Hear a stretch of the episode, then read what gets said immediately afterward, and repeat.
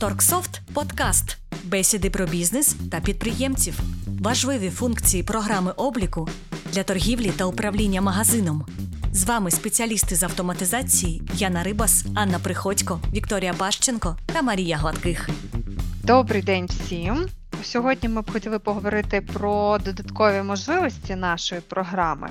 В нас їх дуже багато, в нас їх десь близько 60 штук. Багато з клієнтів, які звертаються до нас, не знають для чого вони. Що е, їм потрібно обирати з основного функціоналу, з додаткового. Тому сьогодні ми трішки хотіли е, пролити світла так на цю тему на додаткові опції, для кого вони потрібні, що вони роблять, як вони взагалі е, працюють, і як взагалі функціонує наш функціонал з додатковими опціями. В нас сьогодні дуже як завжди, в нас присутній наш технічний автор нашої інструкції, яка нам детально може розповісти, як ці функції функціонують, як вони налаштовуються, чи де, хоча б подивитися про цю інформацію. В нас е, присутній наш розробник Анна, яка зможе нам трошечки відкрити інформацію інформації про те, як створюються опції, чому е, наші програмісти обирають саме ці опції і як взагалі е, відбувається процес розробки і удосконалення цих опцій. Бо в нас багато клієнтів, в нас наш продукт е,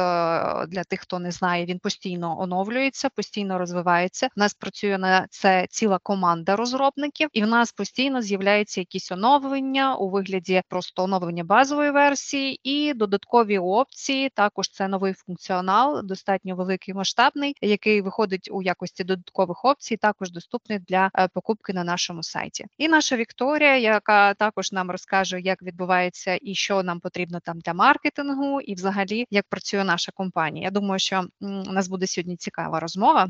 Я б хотіла загалом почати з уточнення, яка точна кількість наших додаткових опцій. У нас вони там по нумерації йдуть 71, здається, а всього їх е, скільки?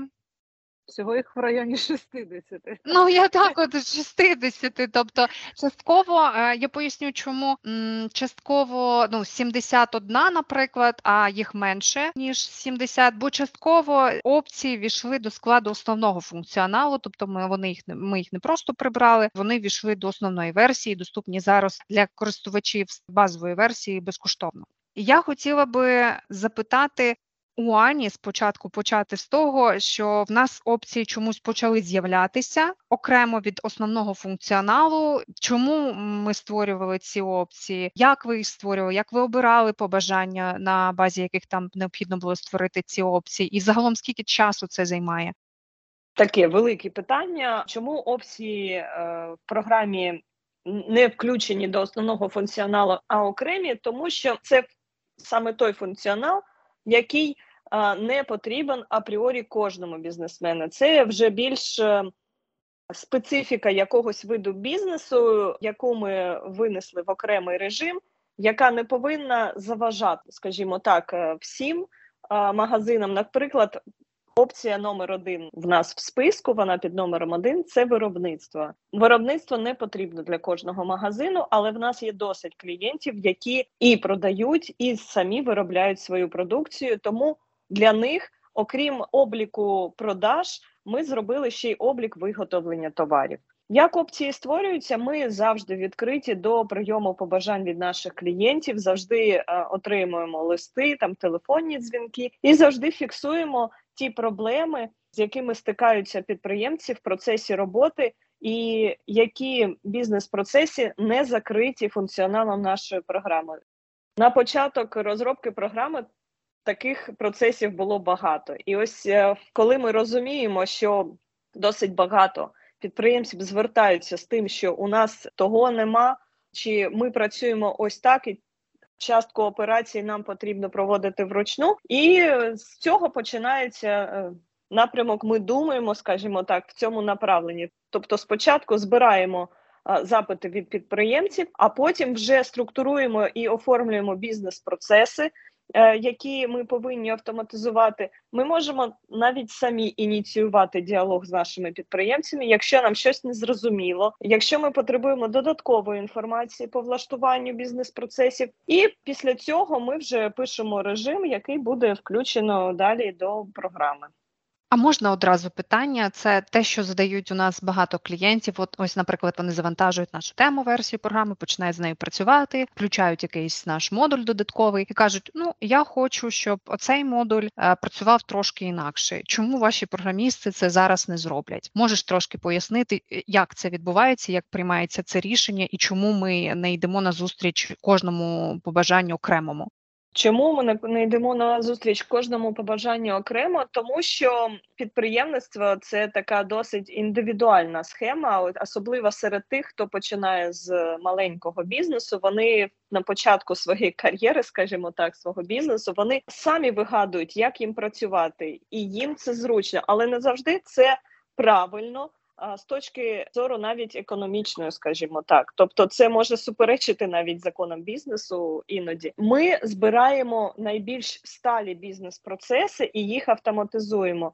І якщо клієнт е, відійде трошки від свого бачення і подивиться зі сторони на те, як автоматизовано, то навіть досить часто трапляються ситуації, коли клієнт помічає в своєму бізнес-процесі, який е, в нього є, помилки, де він щось робив неправильно. Наприклад, якщо в нього маленький магазин, то там прихід е, не по графіку, там переплутування накладних, вони не складають такого е, великої такої проблеми, тому що обсяги невеликі, він все пам'ятає. А якщо бізнес масштабується, то ось ця вільність, е, скажімо так, в змішуванні документів, вона вже буде коштувати помилок, коштувати неправильними розрахунками. Тому ми надаємо більш точні математичні, скажімо так, схеми роботи бізнес-процесів. Добре, дякую. А скажи, будь ласка, Аня, а були якісь опції, які ми створили по одній там схемі, але потім вони еволюціонували так з побажаннями від наших клієнтів, бо їм було якось використовувати, вони бачили це і використовували якось по-іншому і просили вас це зробити.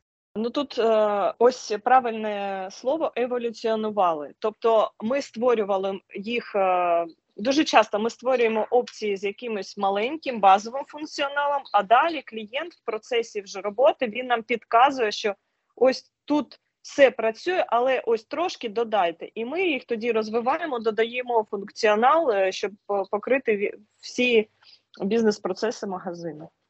Добре, дякую. Ну тоді, в принципі, ще раз наголошую, що функціонал з'являється один, але ми він коштує там, ви купуєте, наприклад, це безстроково. Але за еволюцією, за роботою наших програмістів, окремих оплат у нашій компанії немає. Тобто, ми створюємо, ми оновлюємо, ми працюємо над продуктом, ми не закидуємо його, ми продовжуємо з ним роботу і надалі. І е, окремо за це в нас е, в нашій компанії компанії немає оплат, це наш безумовний плюс. Я хочу додати ще, що ми працюємо з побажаннями клієнту з точки зору опису не того там зробіть мені, щоб ось так працювало, щоб я тут нажав, воно отак зробилось. Ні, ми е, слухаємо, як все проходить в реальному житті. Тобто, клієнт має розказати проблему, а ми вже вирішуємо, як цю проблему як, яке рішення проблеми повинно бути в торгсофті. Тобто я не знаю, скільки як обмежити максимальну кількість е, товару на складі, тобто, щоб мої менеджери не помилялися при е, замовленні товару і не замовили. Дуже багато товару. Ось так формулює нам клієнт, а ми вже далі робимо функціонал. Тобто ми додаємо можливість фіксувати в системі цю максимальну кількість, щоб клієнт міг чи сам встановити. А ще даємо інструмент. Наприклад, у нас є розрахунок складських запасів, який сам вираховує. Яки, як цю максимальну кількість в якому розмірі поставити, тобто рахує там приходи, реалізації і вираховує, що ось така максимальна кількість товарів повинна бути на складі. Тобто, ми вже бачимо наперед, Якщо клієнту буде досить просто бачити цю цифру на складі, то коли він її зможе вести вручну, через там місяць-два йому це буде достатньо. А через місяць-два він скаже: Та ну це вручну рахувати мені не дуже. І тому ми дивимося наперед, і ми вже одразу знаємо, що потрібно зробити інструмент, який буде це рахувати автоматично. Добре, дякую. Хоча мені здається, в нашій історії створення е, самих опцій вони завжди такі, що там писали нам побажання. Багато таких побажань було. Ми стикалися з тим, що ви там обговорювали, наприклад, і бачили десь якісь е, ну, збирали вже максимально повну інформацію з усіх цих побажань, структурували її, потім спілкувалися з клієнтами. І я досить е, ну, часто бачила, як ви спілкувалися з якимось конкретним клієнтом, е, їздили на е, там, наприклад, до нього, бачили його бізнес-процес, збирали це всю інформацію. Ну, це дуже цікаво, але все одно перший функціонал він завжди від, відрізнявся з часом від того він еволюціонував, давайте так. Добре, давайте тоді закінчимо з цією темою. Вибачте, що я на, на, на ній затрималась. Я хотіла запитати ось у Віки. У нас багато клієнтів, які вважають, що частково наші додаткові опції вони мають бути присутні у нашому основному функціоналі, і не розуміють, чому ми, наприклад, відокремлюємо РРО. Таке питання спірне. Тобто, чого ми все всі ці необхідні функції не запихуємо в основний деякі функціонал? опції, так, деякі опції клієнти вважають, що це має бути основним функціоналом. Вони просто не розуміють, чому він існує окремо. Ні, Він може бути як основний функціонал, проте вартість програми обліку тоді буде вища з іншої з іншого боку, якщо подивитись. Якщо так подивитись на бізнес, то на підприємстві є багато робочих місць. Одне робоче місце там на каса перша, каса друга, бухгалтер, власник, менеджер інтернет-магазину і так далі. Бухгалтеру, власнику і менеджеру інтернет-магазину РРО, наприклад, опція не потрібна. Вона потрібна лише на двох касах. Тобто, ну навіщо це те, з чого ми починали? Е, все у нас дуже гнучко, тобто докуповуєте лише те і лише стільки, скільки вам необхідно, і при тому, ну ці питання обурення, що воно не входить і що за це треба доплачувати. Ну, в принципі, ви купуєте, по-перше, знання, по-друге, ви купуєте лише стільки, скільки вам потрібно, не більше. І по-третє, ну подивіться, в принципі, як влаштовані інші системи. Вони також побудовані на модулях, на модулях синхронізації. Я нещодавно аналізувала наших конкурентів. Там порядок цін зовсім інший, тому я б так прям не дуже обурювалася, не підіймала це питання, не розібравшись, не роздивившись. Так, ми просто про, про це проговорюємо, щоб нашим клієнтам було зрозуміло. А чому ПРРО? А якщо ПРРО вже у клієнта вже було до того, щоб е, користуватися програмою TorqueSoft, значить йому не обов'язково, щоб в TorqueSoft був додатковий ну, додаткова функція ПРРО. Він може так, поєднати програму да, ну або фіскальний реєстратор. Ну ні, тут знаєте, просто питання в тому, що клієнти часто дуже до нас звертаються з е, з вимогою, щоб це був мінімальний функціонал, і за нього, щоб ми взяли мінімальні гроші. Але потім виявляється, що мінімум це те, що не влаштовує. Тому в нас існують додаткові опції, які ми одразу не запихували у саму систему. Бо і, і так в нас достатньо велика, дуже функціональна система. Навіть якщо ми будемо говорити про базову версію, версію старт, там також багато функцій. І якщо ми просто будемо запихувати на всякий випадок усі опції у базовий функціонал, то то буде занадто роздута система е, з багатьма функціями, які якась певна кількість клієнтів користуватися не буде. Тому так у нас є модульна система, яку можна буде підключити, якщо є на те необхідність. Ну, це це дуже е, можна класно порівняти з покупкою автомобіля. Є різні авто на різний гаманець, є базовий, є на на механіці, є коробка автомат. Да? Ти ти обираєш те, е, е, що тобі зараз потрібно, те до чого ти зараз готовий. Е, якраз в Твіттері нещодавно був була значить дилема така, яку б машину ви не обрали, і там люди почали писати: Я б там в житті не взяв авто, в якому нема картплей. Інший я б в житті там не купив авто, в якому немає підігріву руля. Окей, ви можете купити і з, з усіма опціями, але це буде зовсім інша ціна цього авто. Відповідно і до програми обліку є облікові системи erp системи, які коштують десятки тисяч доларів. І Це просто ліцензія. Так вони можливо є все. Може ще щось докуповувати треба, то то ще теж не факт. До речі, ось тому на на кожен гаманець є вибір. Починаючи і до нас, коли звертаються, що мені просто треба вести склад. Мені там просто треба просто. А потім виявляється все дуже непросто у, людини, яка розвивається, торгує, ростуть амбіції. Там він спочатку не планував інтернет-магазин, тепер планує. У нього не було продавців, тепер вони з'явились, їх треба контролювати, там вести облік робочого часу. Ну тобто, з ростом бізнесу ви можете за рахунок додаткових опцій і можливостей розширювати функціонал програми тоді, коли вам це потрібно. Віка, скажи, будь ласка, а які опції в нашій компанії є найпопулярнішими? Я знаю, що ти робила рейтинги, і в нас є така інформація. Що найбільше Мгм. цікавить?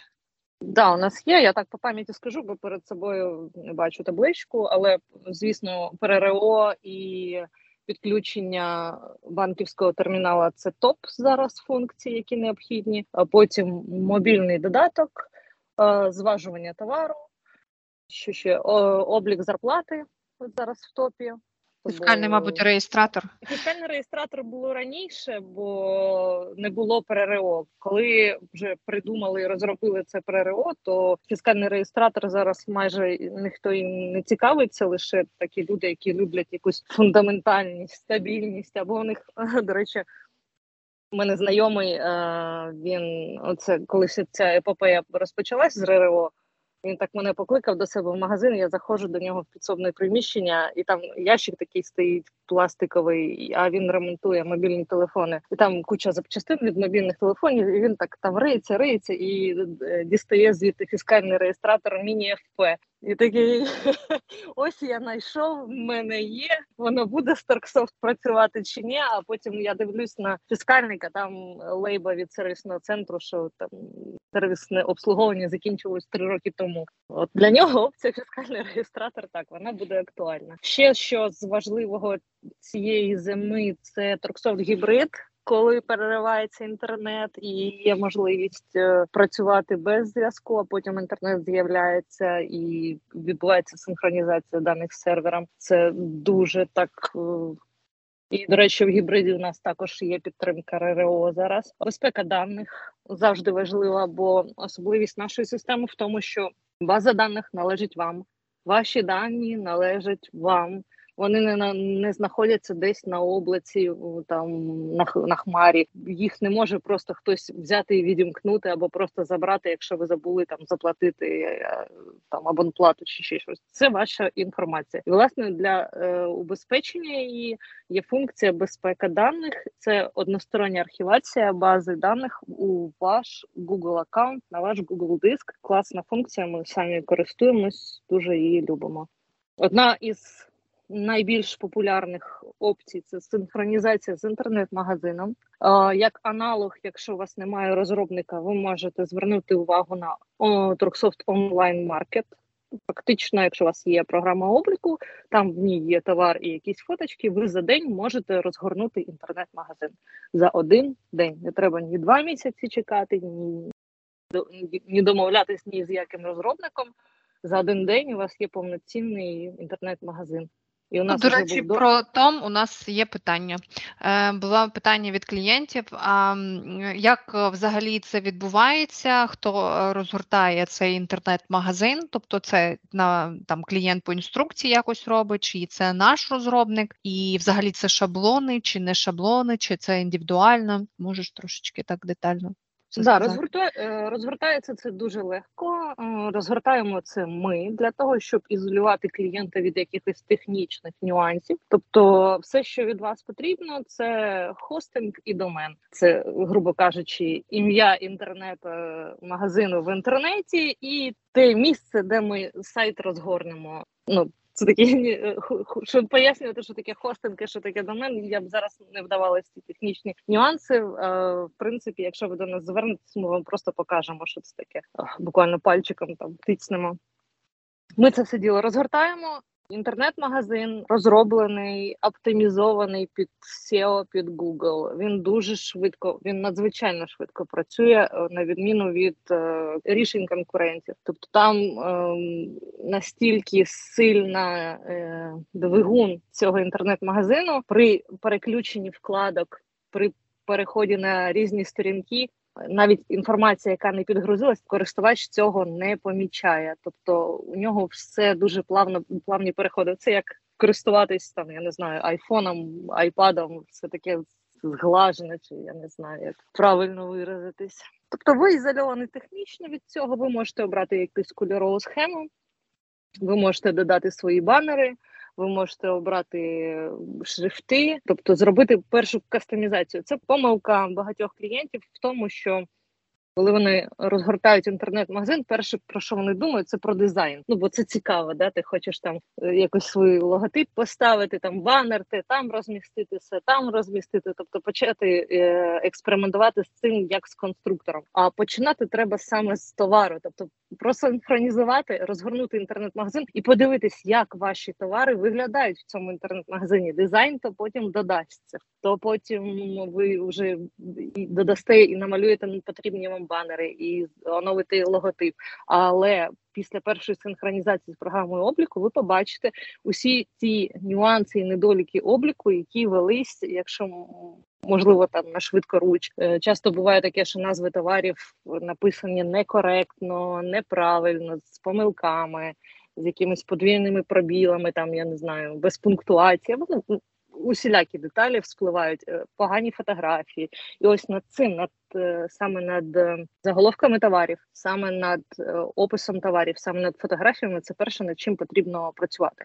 Ще у нас в наш онлайн-маркет вбудована така функція класна. Якщо у вас погані фотографії за рахунок інструментів штучного інтелекту, система обробляє фотографії і, грубо кажучи, домальовує там, де погано. То вона робить фотографії більш якісними, вона правильно їх кадрує, правильно їх обрізає для того, щоб вони були всі е, виглядали однаково і класно. Це я вже в якісь там дєбрі такі пішла від топ функцій до е, опису функціоналу. Том я думаю, на, на, на взагалі на онлайн маркет потрібно окремий подкаст записувати і кликати Ігоря. Він зможе нам розповісти трошки більше в цьому плані. Добре, а тоді наступний може підказ буде в нас з Ігорем, там ми зможемо це обговорити. Давайте тоді зупинимося на тих функціях, про які я говорила, що вони найпопулярніші на, на зараз. Це програмний РРО, банківський термінал і фіскальний реєстратор. Я просто проговорю, що вони є, що вони можна їх додатково буде підключити до нашої системи. В нас дуже багато інформації саме про ці опції. У нас є окремі підкасти, їх багато, декілька точно, де можна прослухати, як вони працюють, якісь деталі. То можна буде окремо про це прослухати у цих підкастах. А я би хотіла зосередити увагу на тому, що в нас дуже багато маркетингових можливостей у нашій системі. У нас е, є в основному навіть функціоналі є декілька типів дисконтних систем, бонусна програма, є модуль для впровадження акцій, знижок, розпродажів, але в нас існують і додаткові опції. І я би хотіла почати з того, Чому, наприклад, у нас є там е, клубна система знижок, реферальна програма, приведи друга, чи не можна замінити ці опції е, нашим модулем акцій? Чому що що можуть ці додаткові опції, що не можуть наша основна ну, модуль е, для створення акцій? Аню або Машу, хто може на це питання відповісти? Ну, клубна система знижок і реферальні система це вже опції, які орієнтовані на кожного клієнта магазина, скажімо так, вони прицільно ведуть облік продажів кожного клієнта, і в залежності від цього будують е, його систему знижок. Тобто акція, там яка в нас в базовій версії, це вже більше від товарів і груп товарів. Так, там є е, клієнти, яких можна в, в акцію додавати, але якщо ми хочемо заслужити лояльність клієнта і стимулювати його до покупок постійного клієнта, скажімо так, ми зазвичай йому пропонуємо якісь умови більш складні.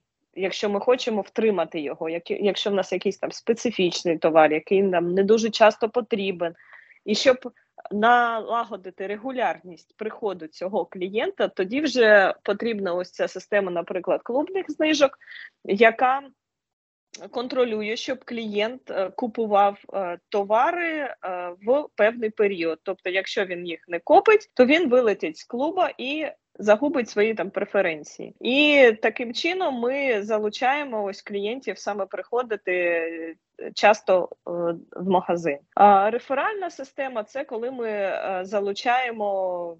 Окрім наших постійних клієнтів, стимулюємо приводити своїх знайомих, і тобто при такій системі ми фіксуємо, що якщо цей клієнт привів свого знайомого, то бонуси отримує і той, хто прийшов, і сам клієнт. Тобто ми постійно розширюємо свою базу клієнтську через е, клієнтів, які в нас вже є. Окей, добре. Тоді в нас ще є для роботи з клієнтською базою ще інші додаткові опції, наприклад, масова розсилка, верифікація і бонуси з обмеженим терміном використання. У мене таке питання: ну, по-перше, в нас е, є бонусна система в основній версії програми. Наприклад, почнемо з, з цієї опції. Навіщо нам купувати тоді додатковий модуль? У нас, по-перше, багато клієнтів плутаються. Вони вважають, що, наприклад, у них є версія старт, їм потрібні бонуси, і вони можуть докупити цю опцію, і тоді в них з'явиться з'явиться бонусна система. І вони зможуть працювати. Можна трошки інформації, для кого ця опція розрахована, чому які в неї є обмеження використання, що для її використання ще потрібно. Ось на прикладі бонусної системи я хочу розповісти, чому в нас е, деякі опції вони винесені в окремий функціонал. Окремий функціонал, який ми пропонуємо за додаткові гроші, це покращення до нашої системи, яке не всім необхідно. Тобто в нас є нарахування бонусів клієнтам, є облік бонусів нарахованих, там витрачених, все в нас є. Але якщо хтось хоче ще якісь, скажімо так, вигоди мати, то у нас є більш розширена опція це бонуси е, зі строком дії. Вони відрізняються від звичайних бонусів тим, що ми на, налаштовуємо в системі строк дії кожного бонуса. Тобто, якщо клієнт щось купив. Йому нараховуються бонуси, які доступні для використання в якийсь проміжок часу. І потім, якщо цей клієнт їх не використав, вони автоматично згоряють. Так, клієнти можуть зробити типу згоряння і вручну, але це потрібно відслідковувати там а, слідкувати в програмі, які клієнти, скільки в них бонусів, скільки вони ним користувалися, і виконувати списання вручну. А є автоматична робота програми, яка ось саме всю функцію за, закладена, коли програма кожного дня зранку перевіряє по всім клієнтам. Є магазини, в яких дуже багато клієнтів. Є там маленькі магазини, є навіть торгові мережі, в яких дуже багато, і ось вона вибирає списки клієнтів і рахує суму бонусів, в яких закінчився на сьогодні строк дій, і автоматично їх списує. Ця функція. Потрібна для того, щоб стимулювати клієнта прийти в магазин. Якщо він отримав якийсь бонус і в нього не буде строку дії, то клієнт може забути за нього чи подумати, та якось наступного разу прийду. А якщо в нього буде строк дії, і цей бонус досить ем, приємна сума, скажімо так, то клієнт буде пам'ятати, що мені до там 1 грудня треба прийти і його витратити. Інакше він згорить. Тобто клієнт прийде в магазин його витрачати, навіть е, якщо він не дуже хотів щось купувати. Але ось цей бонус його приманить за новою покупкою. Я би хотіла додати, що там можна підключити ще модуль масової розсилки, тоді клієнт не просто буде пам'ятати, а програма буде надсилати йому нагадування. Маша, ти про це хотіла розповісти?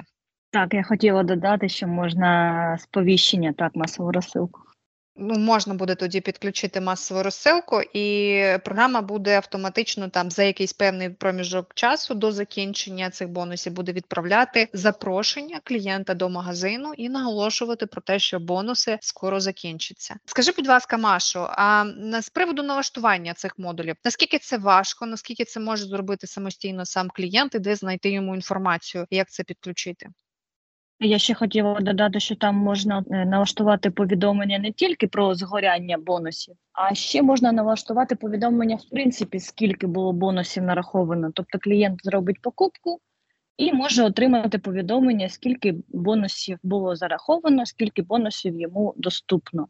З приводу того, чи важко це налаштувати. Додатково до типу дискотної картки бонусів треба буде налаштувати строк згоряння бонусів та створити, якщо буде масова розсилка про нарахування та списання бонусів, додатково потрібно буде налаштувати шаблони повідомлень, які будуть відправлятися клієнтам, і бути клієнтом якогось смс-сервісу, щоб у вас відправлялися повідомлення.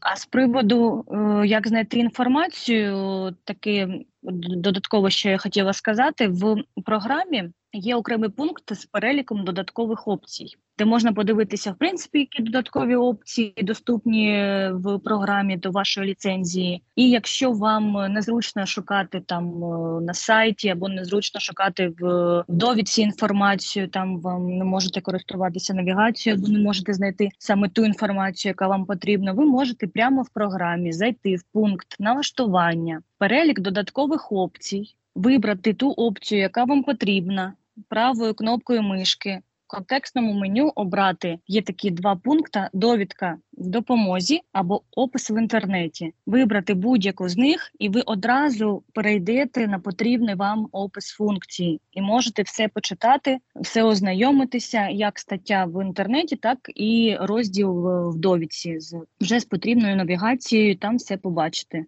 Це дуже зручно до будь-якої функції. Добре, дякую. Тоді, якщо ми згадали про масову розсилку, тоді е, може ми про неї більш детально проговоримо. У нас е, є такий модуль. Він дозволяє робити відправки смс-повідомлень, вайбер-повідомлень і електронних листів то в принципі зрозуміло, як ми його використовуємо е, для відправок. А у мене таке питання: по-перше, е, до Маші, яким чином е, проходять відправки? Багато наших клієнтів вважають, що підключивши цей модуль, вони будуть завжди відправляти безкоштовні смс-повідомлення, вайбер-повідомлення, там електронні листи. Ну це також, але в цілому найбільш популярним на зараз все ж таки відправляти ну, хочуть це смс і вайбер-повідомлення. Чи є якісь додаткові? Додаткові витрати, де можна про них там дізнатися, як, як взагалі ця система побудована? Для відправки смс або вайбер повідомлень з програми ви все одно повинні бути користувачем смс сервісу або вайбер сервісу.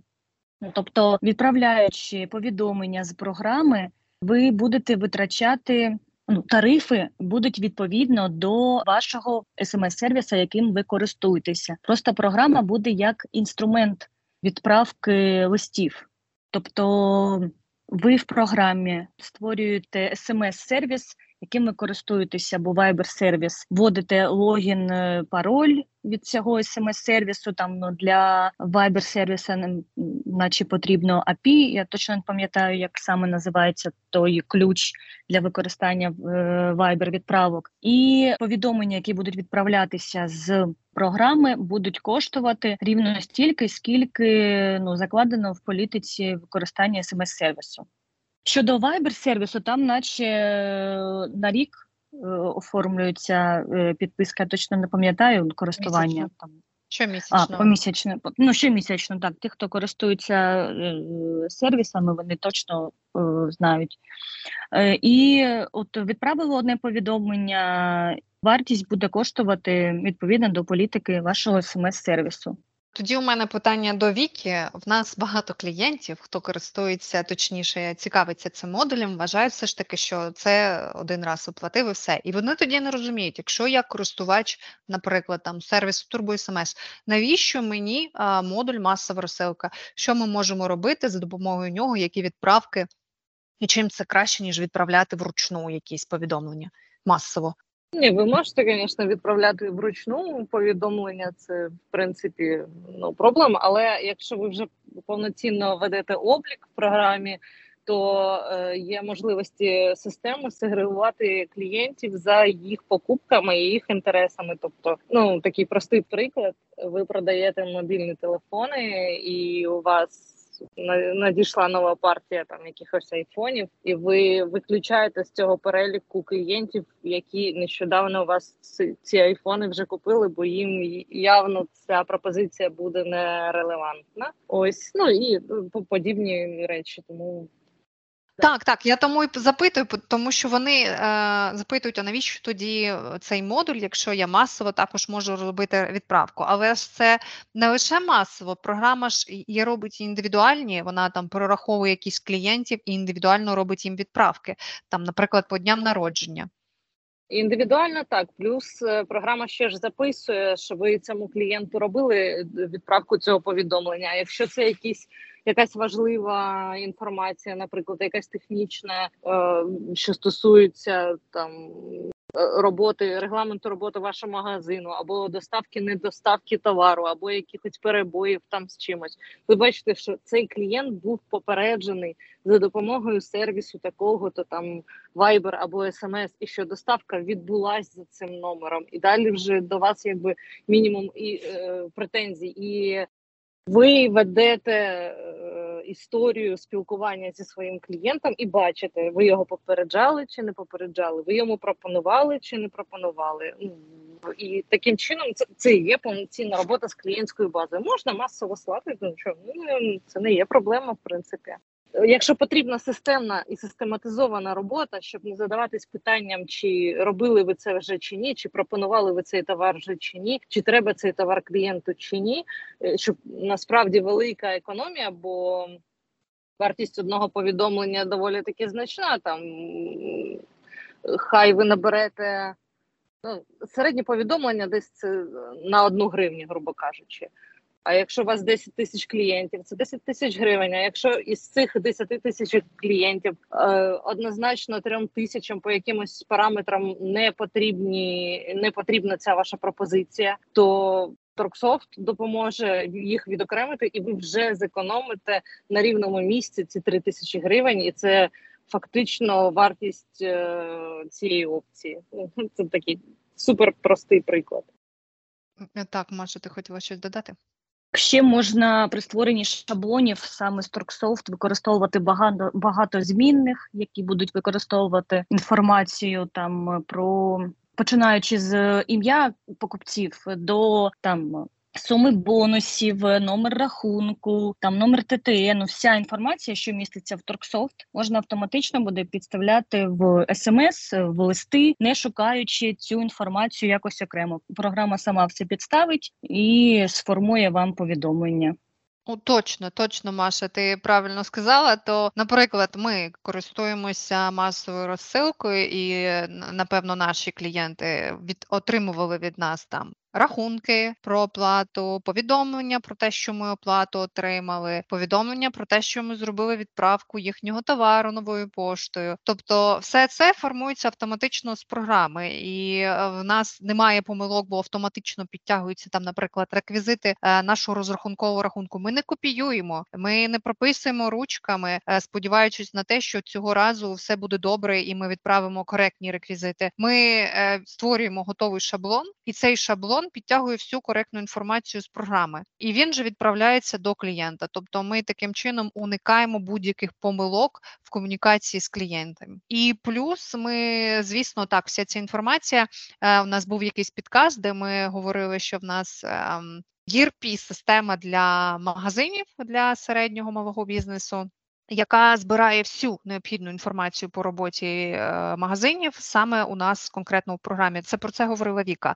Про, про, про це, ну, в принципі, це все до всі до цього йдуть. Тобто, бажаючи в, в одній програмі можна було подивитися всю інформацію, там відкрити картку клієнта і подивитися, так, ми відправляли йому товар, так, ми його про це повідомили. Так, він там не отримав, але в нас навіть зафіксовано, і навіть можна подивитися інформацію про те, що повідомлення було доставлено. Те, що клієнт, наприклад, не подивився його, це інша історія. Але те, що він це повідомлення дійшло, це, це важливо знати, і це важливо відслідковувати. І не потрібно буде у при якихось виникненні якихось ситуацій лізти у різні сервіси і усюди збирати всю інформацію, працювати як Шерлок Холмс, щоб е, повністю бачити всю картину, бо все згруповано і знаходиться у нашій програмі. Це те, що стосується масової розсилки. І в нас є ще така ж опція, також пов'язана з відправкою смс-повідомлень до наших клієнтів, але трошки з іншим наміром. Це верифікація клієнта. Якщо вона називається точно, верифікація клієнта бо для дисконтної системи. Верифікація номеру телефона клієнта по смс. Машо, тоді е, розкажи, будь ласка, для чого вона існує, як вона працює, чим вона відрізняється від масової розсилки? Дуже потрібна опція, як на мене. Це можна сказати е, заміна е, наявності дисконтних карток у клієнта, тому що часто дуже клієнти приходять в магазин, покупці приходять в магазин і в них питають: у вас є дисконтна картка? Ой, я забув. Там, а можна по номеру телефона, да? І маючи таку опцію, покупець називає свій номер телефона, продавець е, вбиває його і каже: Вам зараз надійде смс-повідомлення. І покупець е, називає йому там код, ну, там, мабуть, чотири цифри приходить, я точно не пам'ятаю. І е, якщо код е, надіслано, якщо код введено правильно, то програма Торксофт ідентифікує цього покупця в програмі для продажу, тобто не потрібно буде сканувати дисконтну картку. Дуже зручно, тому що багато хто з нас вже не носить картки. Щоб користуватися цією опцією, не потрібно додаткової активації опції масової розсилки. Достатньо просто бути клієнтом смс-сервісу або вайбер-сервісом, створити шаблон для відправки. Ну такий простенький, типу там код для верифікації, там код для перевірки. І коли продавець буде відправляти запит, покупцеві буде надходити код на його номер, він буде називати чотири цифри, і все. І ідентифікацією клієнта пройдено, можна сказати, багато багато магазинів. Ну от на моїй практиці практиці багато Маш, магазинів. Маш, я, я просто по так, твоєму так. по твоїй темі, що ти кажеш, е, продавець Ага. створює там якийсь шаблончик, відправляємо для клієнтів, які не знають, як це працює. Це продавцю треба придумувати той код, прописувати і потім перевіряти. А е, ні, ні, ні, продавцю достатньо буде ввести просто номер телефону, який клієнт називе, Покупець називе просто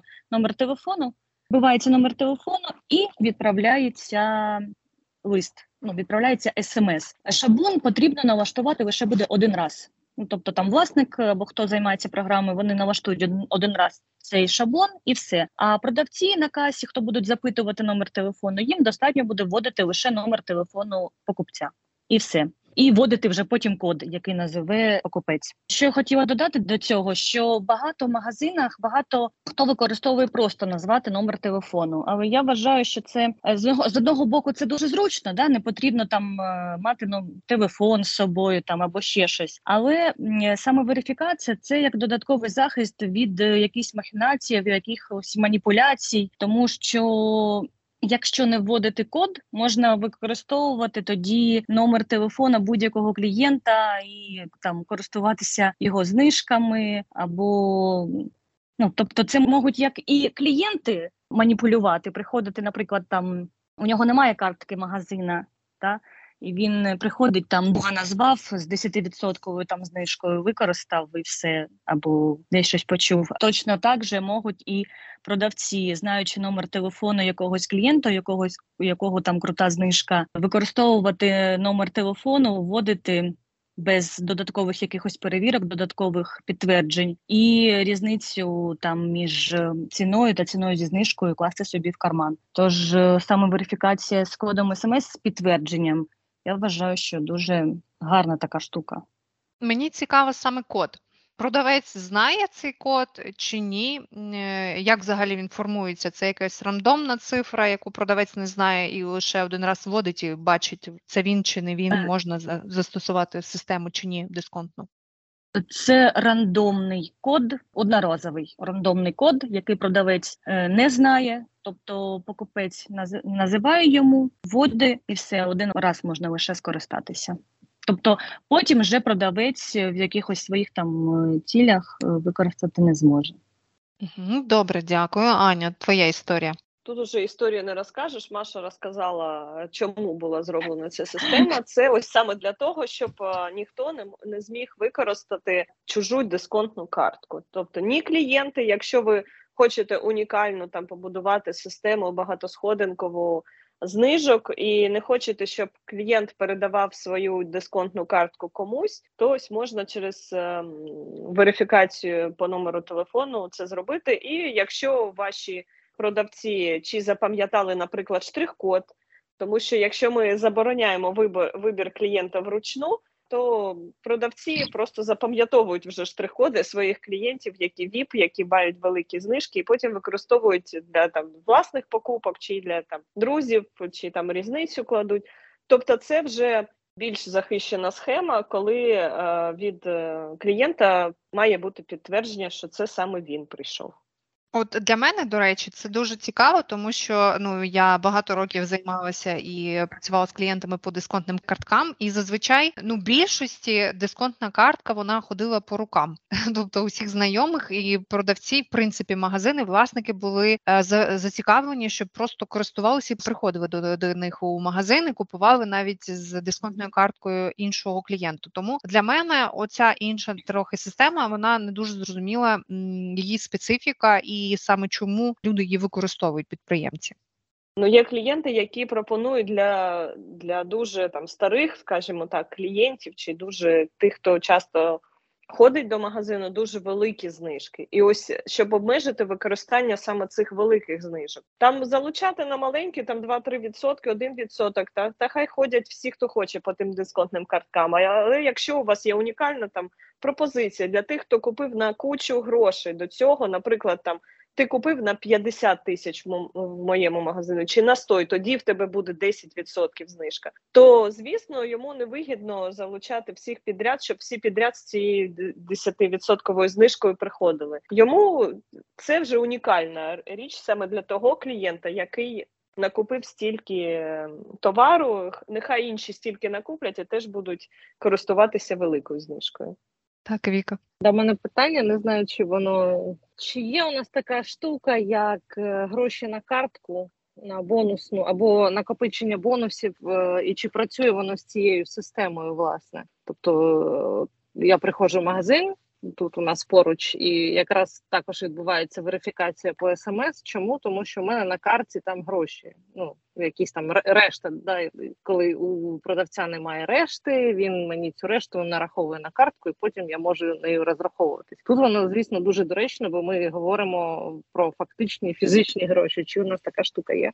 Ця система верифікації через смс це система ідентифікування клієнта захищена, так однозначно. Тобто, телефон, ну максимум, ти можеш там послати там когось там е, там.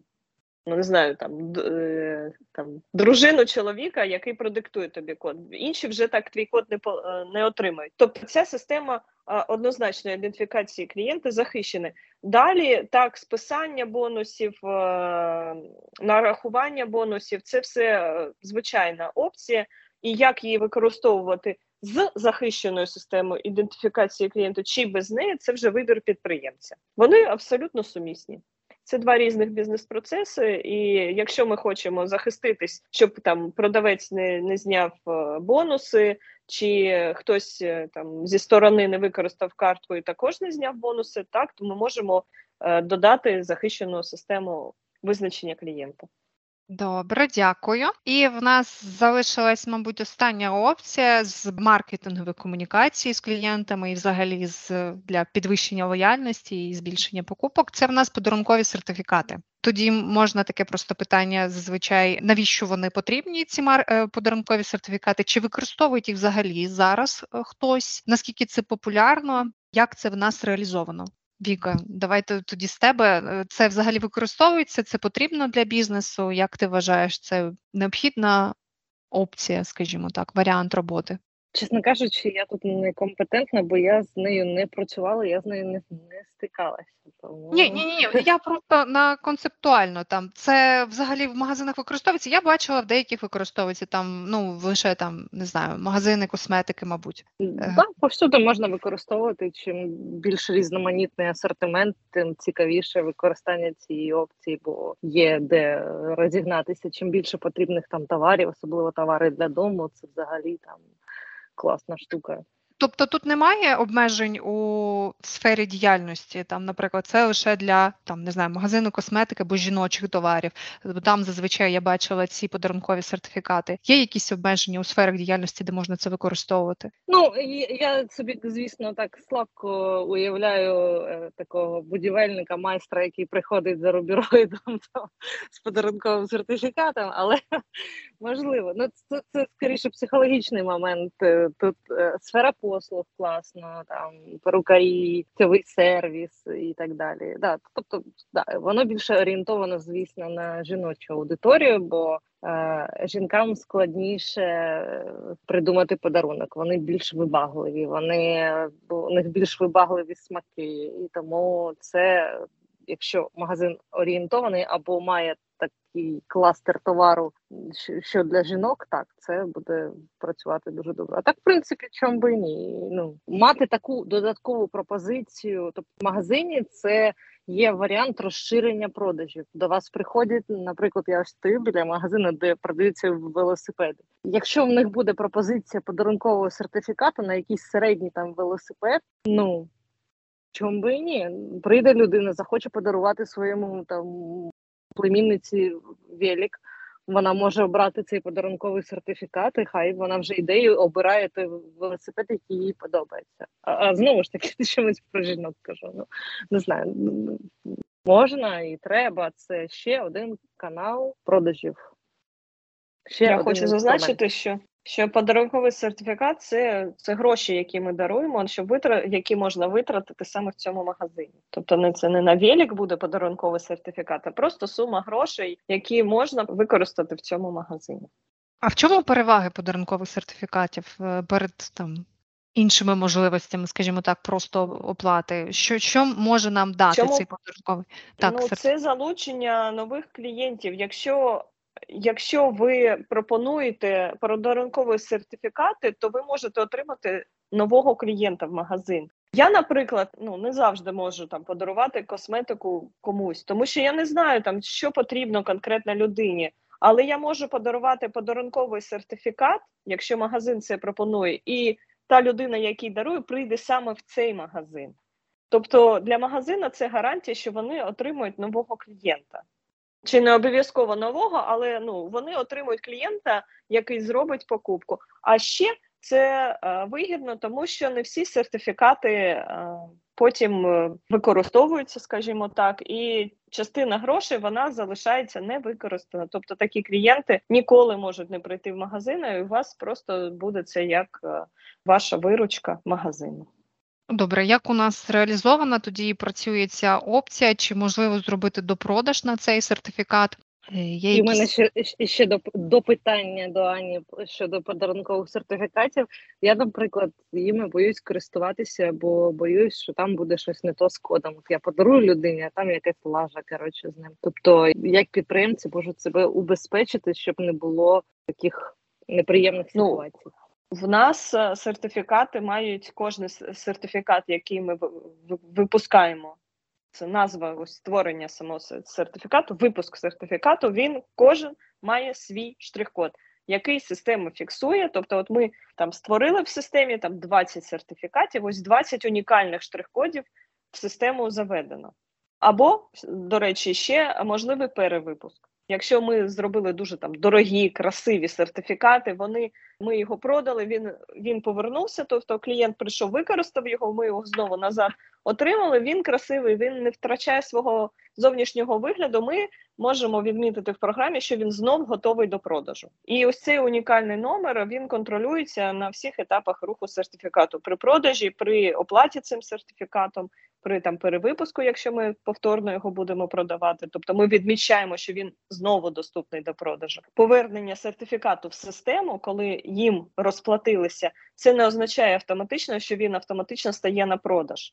Тобто ми вручну вказуємо, чи будемо ми знову цей сертифікат продавати, чи він був там одноразовий на якомусь там папірці роздрукований, чи це це навіть може бути код якийсь. Ну як ми захочемо, ми можемо навіть цифрові сертифікати там в вигляді картинок відправляти. Це вже наш вибір. Але ось цей штрих-код сформований системою, він е, повинен бути на цьому сертифікаті, щоб людина могла його Е, використати, система могла визначити, який це саме сертифікат, на яку суму, коли він був проданий, скільки він діє, тому що ми в сертифікатах можемо встановити строк дії сертифікату. Добре, у мене питання до по цьому сертифікату. Багато клієнтів використовують сертифікати, не автоматизуючи їх, тобто там прописують десь на листочку, можливо, гарні такі візитки роблять. Я бачила навіть з таким варіантом стикалася, і там написано просто сума і просто розплачуються цими картками. Чому ми пропонуємо саме автоматизацію? Чому у нас створена саме опція для обліку цих сертифікатів? Аню, це до тебе. Ну, я не знаю, як тут пояснити так красиво. Ну, тому що автоматизація це виключення помилок, людського фактору, махінацій, тому що все, що вручну може бути прописано, це вже може бути підроблено, скажімо так. Я не знаю. Строк, строк дії перевіряється. Строк дії перевіряється. Тобто, це багато дуже опцій. Е, Всі, все, що в нас є в системі, і воно здається складним. Насправді, це, це все обмеження на махінації, на помилки чи елемент залучення клієнта. Ось саме там строк дії це елемент залучення клієнтів. Тобто, якщо сертифікат має якийсь строк дії, тобто варіантів, що клієнт прийде в магазин, більше, тому що якщо строку дії немає, то клієнт думає, та на наступному тижні, особливо якщо він не дуже, скажімо, хотів там отримати в подарунок сертифікат саме в цей магазин, він не є клієнтом, він не знає, що там купувати, то він думає, та потім, потім, потім і все, клієнт не приходить. А строк дії стимулює до покупки, або навпаки, якщо клієнт не прийде, то ми вже закриваємо тему. Все це наша виручка. Ми отримали ці гроші, і ми вже нікому не винні е, цю послугу, там ну ці товари на цю суму. Я хотіла доповнити про там стимулювання, то так, це контроль, по-перше, бо е, сертифікати це ж е, аналог грошей. Тобто, якщо там не знаю, я не буду говорити, що там продавці так роблять, але там можливо загубити той сертифікат, якщо не відмічено, що він був проданий, якщо не зафіксована ця інформація, то фактично магазин втрачає гроші, бо хтось має цей сертифікат і не підтверджено було його видачу і отримання за нього грошей.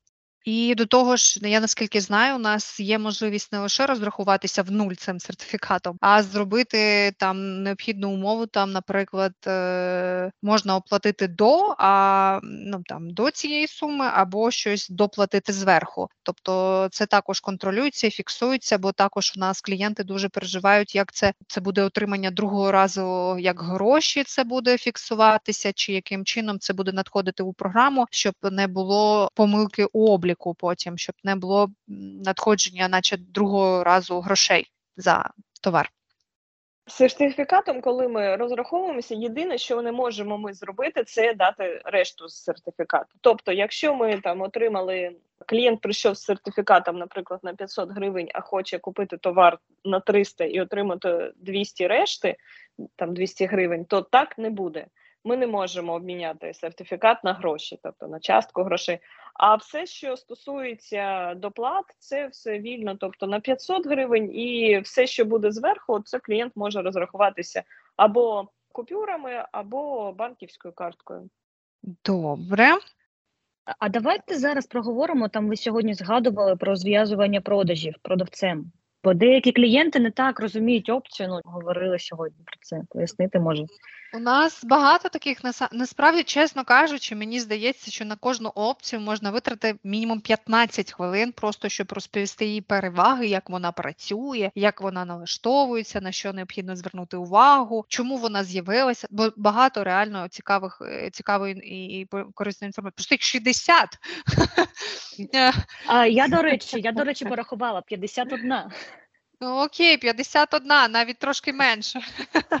Ми зекономимо час. Ну, добре, давайте ще просто тоді розповімо, ну, трошки скоротимо всю інформацію з цікавого, що в нас є. Та в нас всі опції, всі корисні, всі цікаві. Давайте тоді перейдемо до тих опцій, які допомагають структурувати роботу магазину, які допомагають, скажімо, підприємцю не лише з, з обліком, а з організацією всіх процесів. Давайте почнемо з е, там основних опцій, які мені здається дуже корисними. Це е, найпопулярніше це мобільний додаток. Якщо можна, то просто коротко, чому е, мобільний додаток допомагає підприємцю і як організовує роботу. Це взагалі я не уявляю, як без нього можна жити. Ну, це класний інструмент не лише для підприємця, але й для співробітників. Він, принципі, предназначений як для одних, так і для інших. Як для підприємця, ти віддалено контролюєш, як йдуть справи там переживаєш за бізнес буквально там кожні 10 хвилин. Або якщо запускаєш акцію, робиш за допомогою масової розсилки розсилку, і потім через мобільний додаток слідкуєш, чи є реакція від покупців, як вони чи відбуваються продажі. Можеш аналізувати, що краще сьогодні купують. І для цього не потрібно заходити, ну відкривати комп'ютер, сідати там буквально на ходу це все робити. А для співробітників. Ну про функції мені б хотілося, щоб більше там Маша розповіла, бо вона їх знає е, класно. Але от для нас дуже корисна функція це реєстрація початку та кінця робочого часу. Наприклад, у нас є співробітник, який займається відправкою товару. І у нього робочий день закінчується не в офісі, а на пошті. Він може на пошті затриматись там години до сьомої. І е, оскільки е, у багатьох робота оплачується почасово, то як врахувати той час, що він на пошті там пробув? І Якщо його не врахувати, то людині буде неприємно. Якщо просто повірити на слово, то мож, можуть бути якісь е, там зловживання. Да? А так, співробітник, маючи мобільний додаток, просто виходячи з пошти, реєструє кінець робочого дня. Можна з фотофіксацією, можна без. Тут же залежить від е, рівня вашої параної від рівня вашої довіри. Ось класно, що можна контролювати стан рахунків, е, кількість, якщо ввести повноцінний облік. О Боже, це це взагалі окремий подкаст. Е, кількість грошей на розрахункових рахунках і планувати, чи вистачить вам коштів е, на тому чи іншому рахунку для Е, оплати, наприклад, постачальнику або замовлення товару, чи потрібно щось десь звідкись перекинути, в якій касі який магазин не торгував сьогодні більше, в якій касі скільки грошей, якщо забагато грошей, чи не потрібно туди навідатись і зробити інкасацію, вилучити кошти з каси, бо це також доволі небезпечно, коли там велика сума весь час знаходиться. Безліч звітів, е, безліч функцій, е, мобільний додаток доволі повноцінна альтернатива от тому обліку зі смартфону, про який всі балакають, всі хочуть. Але в уявленні підприємців є такий міф, тип, типа облік на смартфоні, значить, воно все і зберігається на смартфоні, і все більше нічого, крім додатку для смартфону, не потрібно. Це не так. Потрібна база даних, куди це все буде записуватись. Тому зберігати дані просто на на смартфоні небезпечно. З телефоном може статись будь-що, тому е, є основна база даних, а вже мобільний додаток працює з, з нею і е, конектиться, е, підключається через інтернет. Я хотіла ще додати, що окрім ем, функцій, які можна використовувати в мобільному додатку, ще є така можливість, як використовувати мобільний додаток як прайс-чекер. Дуже зручно там десь ем, налаштувати в залі, щоб покупці могли підійти, відсканувати штрих-код товару і подивитися там ціну цього товару. Дуже зручно. Добре, дякую. Тоді давайте перейдемо до іншого нашої опції. Я я б їх об'єднала, чесно кажучи, одразу сказала про них обох одразу.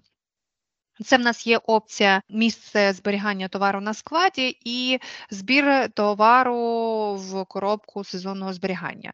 Все це про місце товару десь на складі. В чому суть цих опцій, чим вони відрізняються один для одного і кому вони потрібні? Місце зберігання товару на складі. Якщо у вас великий склад, Якщо ви не хочете запам'ятовувати, де лежить цей товар, то ви можете купити опцію місце зберігання товару і відмічати для кожного товару його місце на складі. Тобто там на складі створити певну нумерацію, яка вам зручна, і при розкладанні товару в торгсофті вказувати, де лежить товар. Це значно спростить пошук товару або комірником, або продавцем. Тобто йому не потрібно згадувати, де він може лежати. Він просто дивиться в програму, це там місце. Я не знаю, можна навіть просто словами писати верхня поличка в лівому кутку, а можна там е, пронумерувати і написати там місце К1, наприклад. І продавець туди піде і возьме цей товар. Це е, спрощує пошук то, товару, це спрощує розкладання товару. Тобто, не буде тої ситуації, коли прийшов товар і ви е, загубили його попередні залишки, не знаєте, де вони лежать, поклали в нове місце, і у вас один і той самий товар в двох різних е, кутках лежить, і і потім ця, ця ситуація може закінчитися тим, що товар просто загубиться і він не буде проданий, і втратить актуальність. Тобто, це спрощення роботи і там викидання із голови, скажімо так, непотрібної абсолютно інформації. Тобто не потрібно це пам'ятати, система це буде вже пам'ятати за вас. Збір товару для в коробку для сезонного зберігання це про те, що не весь товар нам може потріб, може бути потрібен впродовж цього року, якщо у вас там магазин з сезонним товаром, наприклад, там басейни, спорттовари, наприклад, басейни влітку, там лижі взимку, то вигідно там з вітрин зняти товар. Невигідно це необхідність зняти з вітрин там влітку зимовий товар, не потрібні лижі на вітрині. І щоб не загубити цей товар, і зберігати його структуровано. Ми збираємо цей товар там чи в коробку реально, чи там в одному місці, і е, створює система, система створює перелік цих товарів, які ми зібрали, е, створює для них е, штрих-код для коробки, яку ми там запакували це, і потім а, при необхідності ми можемо, не розпаковуючи коробки, по штрих-коду подивитися, що там всередині лежить, в якій кількості, і знати, що в нас є в наявності. І при цьому цей товар не буде мішатися на складі не фізично, ні не буде заважати в системі, тобто в списку вибору товару, там в стані складу його теж не буде на цей період, що також зручно. Добре, дякую. Тоді е, така е, дуже незрозуміла для наших клієнтів опція, яка називається видалення статистик закритих періодів. Багато дуже питань, що таке закриті періоди, навіщо їх видаляти, і як потім жити після того, як ми ці періоди видавали.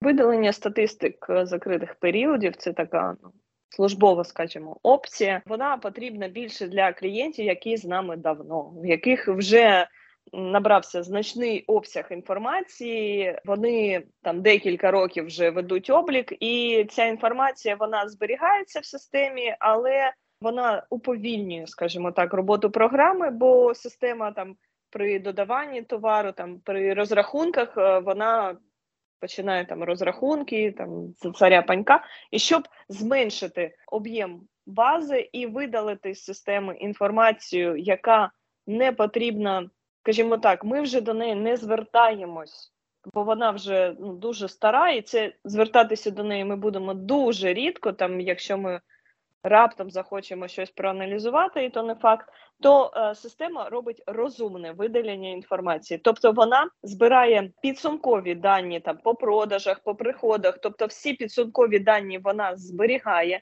і видалення старої інформації воно ніяк не впливає на подальший облік з точки зору математики. І е, таким чином е, база даних полегшується, об'єм бази даних зменшується, то вже старих даних там не буде.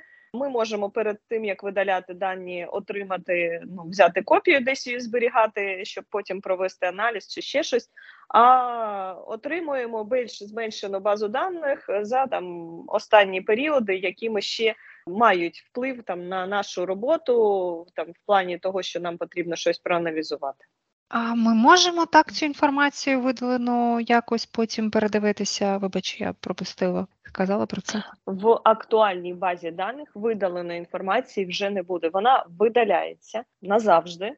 Е, тільки підсумкові дані переносяться, щоб не поїхав в стан складу, тобто всі там борги з клієнтами, з постачальниками. Вся ця інформація, вона видалення на неї не впливає. Це все зберігається, все правильно е, рахується.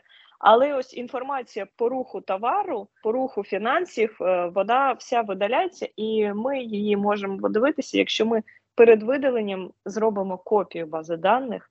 Якщо нам десь з якоїсь причини буде потрібно, ми можемо окремо підняти це така програмістська назва підняти базу даних, тобто окремо загрузити базу даних і вже подивитися стару інформацію. Але ось в сумі ні, не можемо. Ну, все одно спосіб є, так? Ні, є, є стара інформація. Ну, ми не зможемо, скажімо так, це це я ж кажу, це для клієнтів, які вже з нами давно, і їм аналізувати ті ж самі, наприклад, продажі за 10 років Ну, це вже не має сенсу. Тобто, там, а особливо, якщо це там по якихось сумах, тобто за 10 років інфляція, все, всі так суми змінило, що проаналізувати, як цей товар, на які суми продавався сьогодні, і на які він суми продавався 10 років, ця інформація вже не дуже. Не дуже корисна, тобто і в бізнесі вже е, дуже багато змін. Ця інформація може бути корисна, коли ну там іноді, але вона впливає на поточну роботу, бо чим більший обсяг інформації зберігається в базі даних, тим важче їй там перебирати ці дані, скажімо так. Тому ми видаляємо стару інформацію і можемо е, через копію до неї звернутися в окремій базі даних. Добре, для яких видів діяльності ми рекомендуємо цю опцію? Або для видів діяльності, в яких дуже великий обіг. Наприклад, там це продуктові магазини, в яких там багато магазинів в торговій мережі, тобто це постійні реалізації, дуже багато документів в день, тобто дуже багато дуже великий обсяг е, обороту, дуже великий обсяг продажів, тобто дуже багато документів. Тобто таким магазинам частіше. Продуктові це зона ризику в цьому плані, тобто в них е, багато продажів завжди. Або магазини, які з нами дуже давно, тобто це вже роки, роки, там 5 років, 6, 7, 8, які помічають, що вже програма працює більш повільно, але не, не спішіть. Купувати цю одразу цю опцію, зверніться до техпідтримки, вони визначать, чи це справа саме в обсязі інформації в базі даних, чи щось інше трапилося, що у вас повільно працює система. Сезонний, мені здається, товар це також е, той, який потрібно періодично видаляти, бо він не повторюється ніколи. Ну, ми ні, тут тут же не видалення товару, це видалення всієї інформації, документів видалення. А от якщо ми хочемо видалити саме товари, то це звичайний е, Звичайний е, функціонал програми в нас є в стані складу. Якщо ми бачимо, що в нас дуже багато товарів, які в нулі, які ми не будемо ніколи вже закуповувати, вони застаріли. От е, одяг, там е, взуття, коли моделі змінюються, і це кожний сезон там це нові товари і старі, старі. Ось якщо ми продали цю модель, то вона вже знову не буде закупатися. Коли вона дійшла в нуль. Ми вже її не будемо закупати. Ми просто виводимо цей товар із дії, і він не буде нам заважати в стані складу там з'являтися. Дякую. Тоді е, про ту опцію, яку ми з самого початку розмовляли. Чому одна із причин, чому ми почали розмовляти про е, опції, бо багато хто не розуміє е, їх значення, як вони працюють і що вони роблять, і іноді купують те, що не дуже необхідно для бізнесу. У нас є опція, вона називається зв'язування продаж е, кожного товару продавцем. Я, чесно кажучи, не знаю, е, до кого задати це питання. Машу, може, ти тоді розкажеш, для чого ця опція і чому не можна просто не знаю, окремо відкривати реалізації, фіксувати їх? Ну, дану опцію застосовувати можна в разі, коли дуже великий торговий зал дуже багато працює продавців, але там на одній касі. То за допомогою цієї опції можна вибрати, що для кожного товару е, фіксувати свого продавця. Тобто до кожного з відділів прикріплений там один або кілька продавців, і за кожну продану одиницю продавцю там може нараховуватися доплата. Тобто продавець консультує е, покупця, да, і коли там е, покупець вирішив придбати, ну, наприклад, там на прикладі магазину одягу, да, він проконсультував, і коли покупець вирішив, що так е, я придбаю товар, вони там йдуть на касу, продавець е- сканує там свій свій штрих-код, там якась бирка да, з, з штрих-кодом, і проводиться продаж товару і фіксується на саме на того продавця, який консультував е, цього покупця. І потім цей продавець, ну, наприклад, якщо там буде налаштовано, отримує за це доплату. Тобто, в такому разі зручно використовувати таку опцію. Аню, скажи, будь ласка, основна такий замисел був цієї опції е, в чому? В тому, щоб нараховувались правильно доплати за продаж. Е, Я так розумію, це було, мабуть, основною.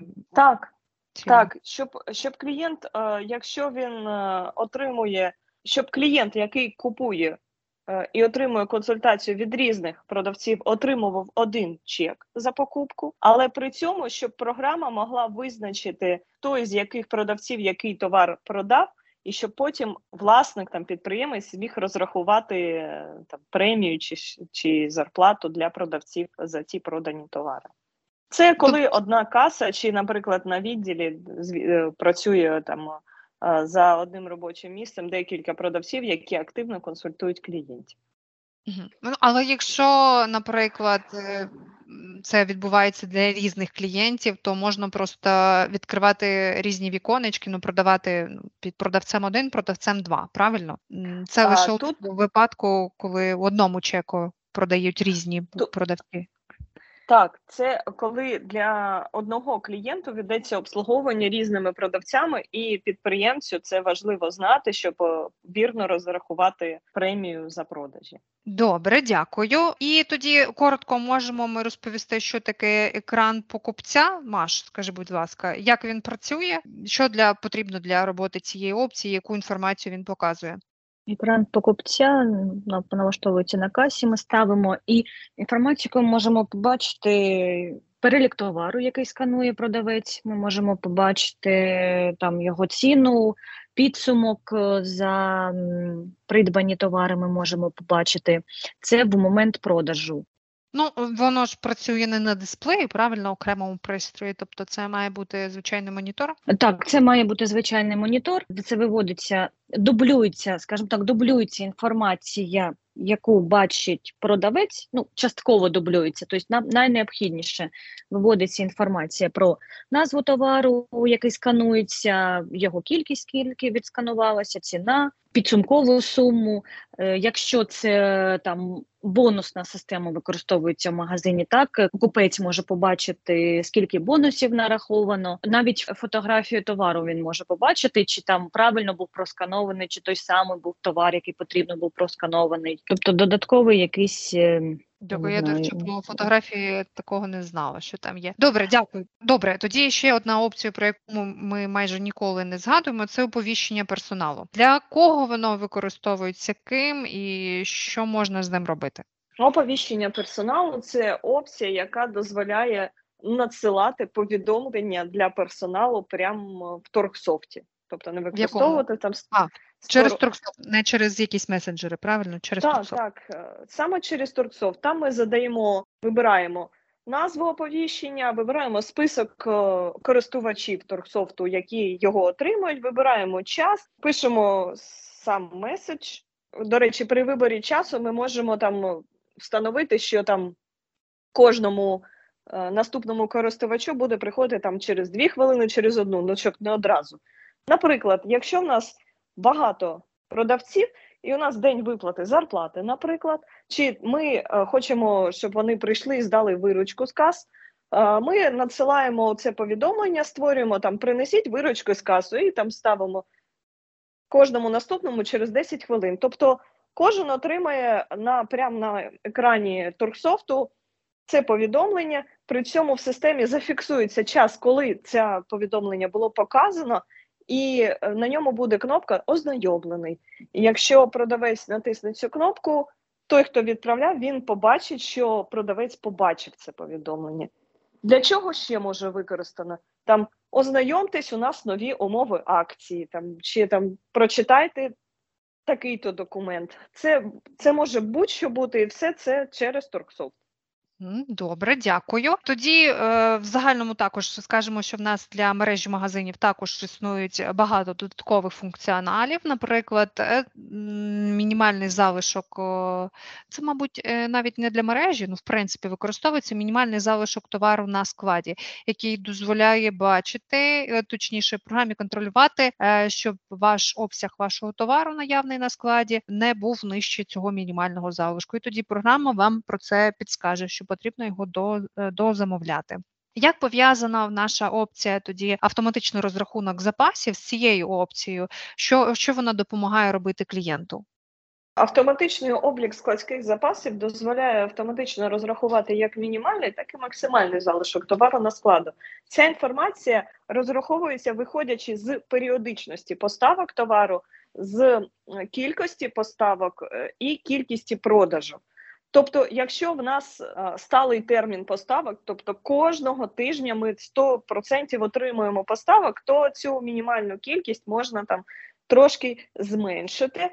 Тому що ми знаємо, що там товар вчасно прийде нова партія, і немає сенсу тримати про запас який, якийсь, якусь кількість товару.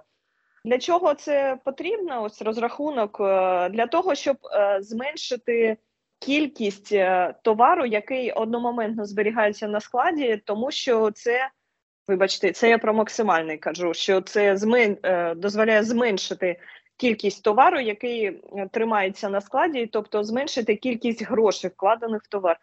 Мінімальний остат е, залишок нужен для того, щоб контролювати, щоб на складі завжди був той товар, який потрібен нашим е, клієнтам, який ми продаємо, щоб не створилася ситуація, коли клієнт приходить і товару немає. Ось для цього. Дякую. А, Маша, скажи, будь ласка, в нас є опція політика гуртових цін. А навіщо вона потрібна, якщо в нас там в розширеній нашій версії ультратермінальній є можливість виставлення гуртової ціни? Для чого ця опція? Політика оптових цін дозволить встановити різну націнку на товар в залежності від придбаної кількості. Тобто, е, ви купили 5 одиниць товару, така ціна на товар. Ви купили там 100 ем, одиниць товару, ціна буде ще нижча. Ну, тобто, дозволить е, встановлювати різні ціни в залежності від придбаної кількості товару. Це дозволить побудувати ну більш гнучку цінову політику, залучати е, гуртових клієнтів е, на придбання більш ну, великої кількості товару заразом. Тобто ну, вона не буде одна ціна, не буде стала ціна, не буде одна стала е, оптова ціна, а буде різни, ну, різнитися.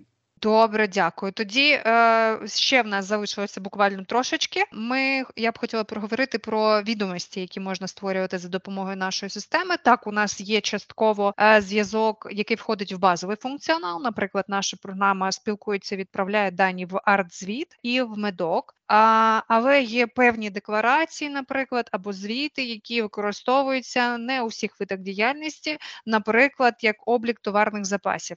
Машу, зможеш про неї щось сказати? Е, ну, форма ведення обліку товарних запасів. Е, ну, там, ну, давайте тоді це, можемо... Це спеціальна форма, там, да, затвер... ну, яка затверджена Міністерством фінансів України, тобто спеціальна форма, яка повинна подавати підприємці. Я вже я так не пам'ятаю, треба дивитися. Добре, добре, добре. Тоді я просто скажу про те, що е, ці форми вони існують е, для певних груп е, підприємців. Тобто, наприклад, використовується там декларація в нас акцизного податку.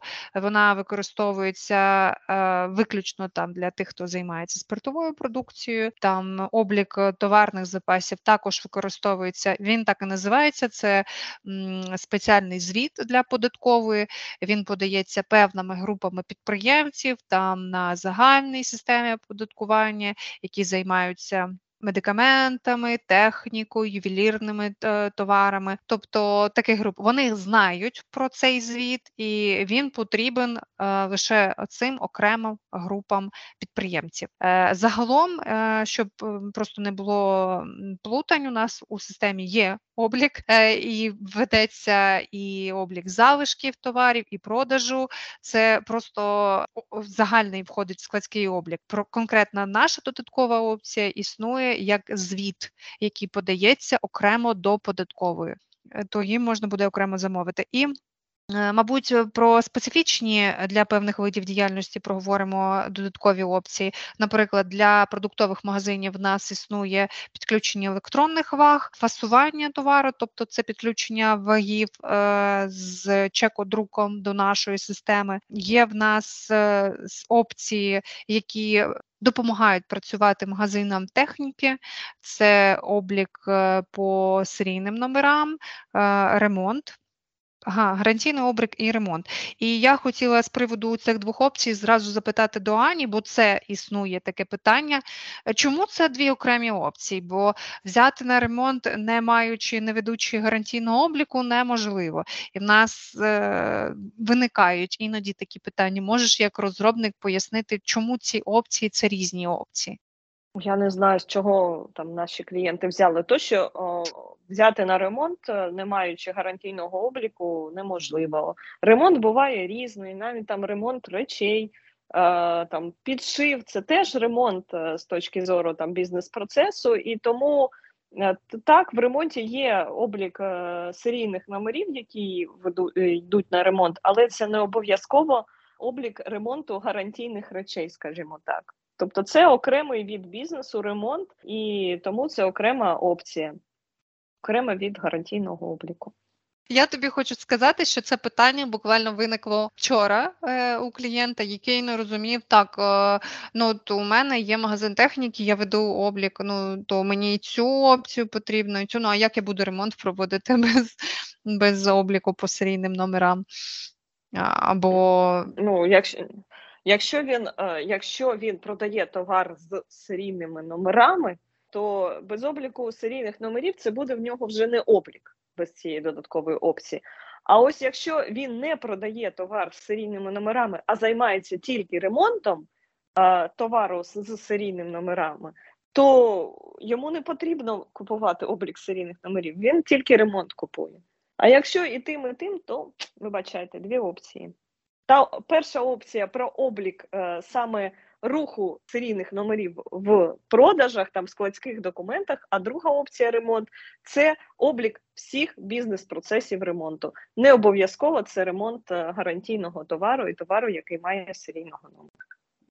Добре, дякую. Ну, У нас залишилося декілька опцій. Це е, для підключення ювелірних виробів, але вона не лише ювелірні вироби, до речі, включає підключення цих вагів. Вона ж е, окремо виводить. Там е, ювелірні ці ця опція, і взагалі ювелірка, там за грам е, якась ціна. І а, Там можна так, ця опція, вона ну так, вона писалася по по бажанням клієнта, який займається ювелірними виробами, тому там специфічна є характеристика, скажімо, товару система обліку товарів, коли кожен товар це окрема одиниця, тобто там, наприклад, каблучка, яка е, при обліку як, якої ще важливо знати, скільки ця каблучка важить. Тобто, щоб там для звітів чи щось для цього, я Е, точно не пам'ятаю, але ми повинні знати, яка вага цих металів дорогоцінних в усіх наших товарів. Тому ця опція дозволяє підключити специфічно надточні ваги. І е, вводити додатково до товару, до кожної одиниці товару її е, її вагу. І потім в, в стані складу бачити вагу всі, всього складу, скажімо так. Добре, дякую. Начебто все, я точно не знаю. Я просто знаю, що цю опцію використовують не лише для ювелірних е, виробів. Я навіть чула, що для інших якихось видів товару, там, де є ось е, необхідна ще одна категорія, скажімо так, вимірювання її там від Там можна налаштувати калькулятор міри. Так, так. Так, ось тобто, це. тобто, коли в тебе приходиться товар е, в одній мірі, наприклад, там я для прикладу, колись коли писала, для прикладу використовувала шланги. Вони приходяться в бухта, да? а продаєш е, як метри. Тобто, коли ми приходимо товар в одній мірі, наприклад, от на прикладі шланг, ми приходимо в бухті, а продаємо, ми можемо продати повну цю бухту, але можемо продати і метр. І коли ви продаєте цей товар, е, у вас відкривається цей калькулятор міри. Ви бачите, скільки у вас там бухт на складі лишилося, скільки у вас лишиться, коли там ви продасте певну кількість метрів, або навпаки, там вам е, покупець сказав, що там мені потрібно 50 метрів. І коли ти в цей калькулятор забиваєш, що 50 метрів, він тобі вибиває, що це там буде, наприклад, що це буде там дві бухти, так? І ти там одразу додаєш до реалізації е, ці бухти. От, Тобто ця опція в цьому буде дуже зручно. Е, добре, е, так що ще хотіла сказати, що в нас є опція виробництва, але є про це окремий підказ. Ми окремо зупинятися про це не будемо. В принципі, в нас е, це все. Ми пройшлися по основним нашим опціям, розказали наші основні можливості. Ем, Можливо, у вас є дівчата, що сказати наостанок для наших клієнтів за цими опціями. Можливо, є якась корисна інформація, яку ми ще не проговорили, якісь інсайти, які ви б хотіли, щоб вони знали клієнти наші. Аню, Я Маша? хочу додати, що ми е, розповімо в наступних підкастах про групу опцій, які е, там полегшують значне життя тих, хто є власником інтернет-магазину. Так, будеш таке в нас? Я думаю, так. 100%. Так, буде. І е, що я хотіла сказати: додаткові опції це в більшості випадків не обов'язково. Ми кажемо про РРО тут. Додаткові опції це не обов'язково, але це значно полегшить життя підприємцю та його співробітникам. Тобто, це про зняття додаткової рутини з, е, з навантаження з підприємця та з, зі співробітником. Те, що можна е, всю інформацію е, можна там отримати з програми, перерахувати вручну, чи вводити там, чи пере, перекладати, але ці додаткові опції дозволяють вже це робити автоматично.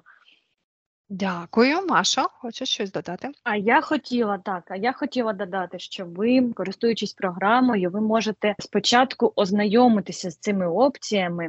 Перед придбанням ви можете ознайомитися на 30 днів безкоштовно, спробувати там зрозуміти, розібратися, чи підходить ця опція для вас. Перед тим як придбати, ви можете активувати її, самостійно активувати на 30 днів безкоштовно. Від себе я хотіла всім подякувати за увагу. У нас був достатньо великий підкаст. е, У нас є про що поговорити. Якщо будуть якісь питання, уточнюючи по окремим опціям, то можна буде записати внизу в коментарях, е, запитати, і ми дамо найбільш розширену інформацію. Або зв'язатися е, за нашим номером телефоном з відділу замовлень. Найбільш розгорнуту інформацію стосовно саме вашого бізнесу, чи потрібно це вам і як це працює, зможуть розповісти вам наші менеджери. Дякую всім за увагу. Всього найкращого.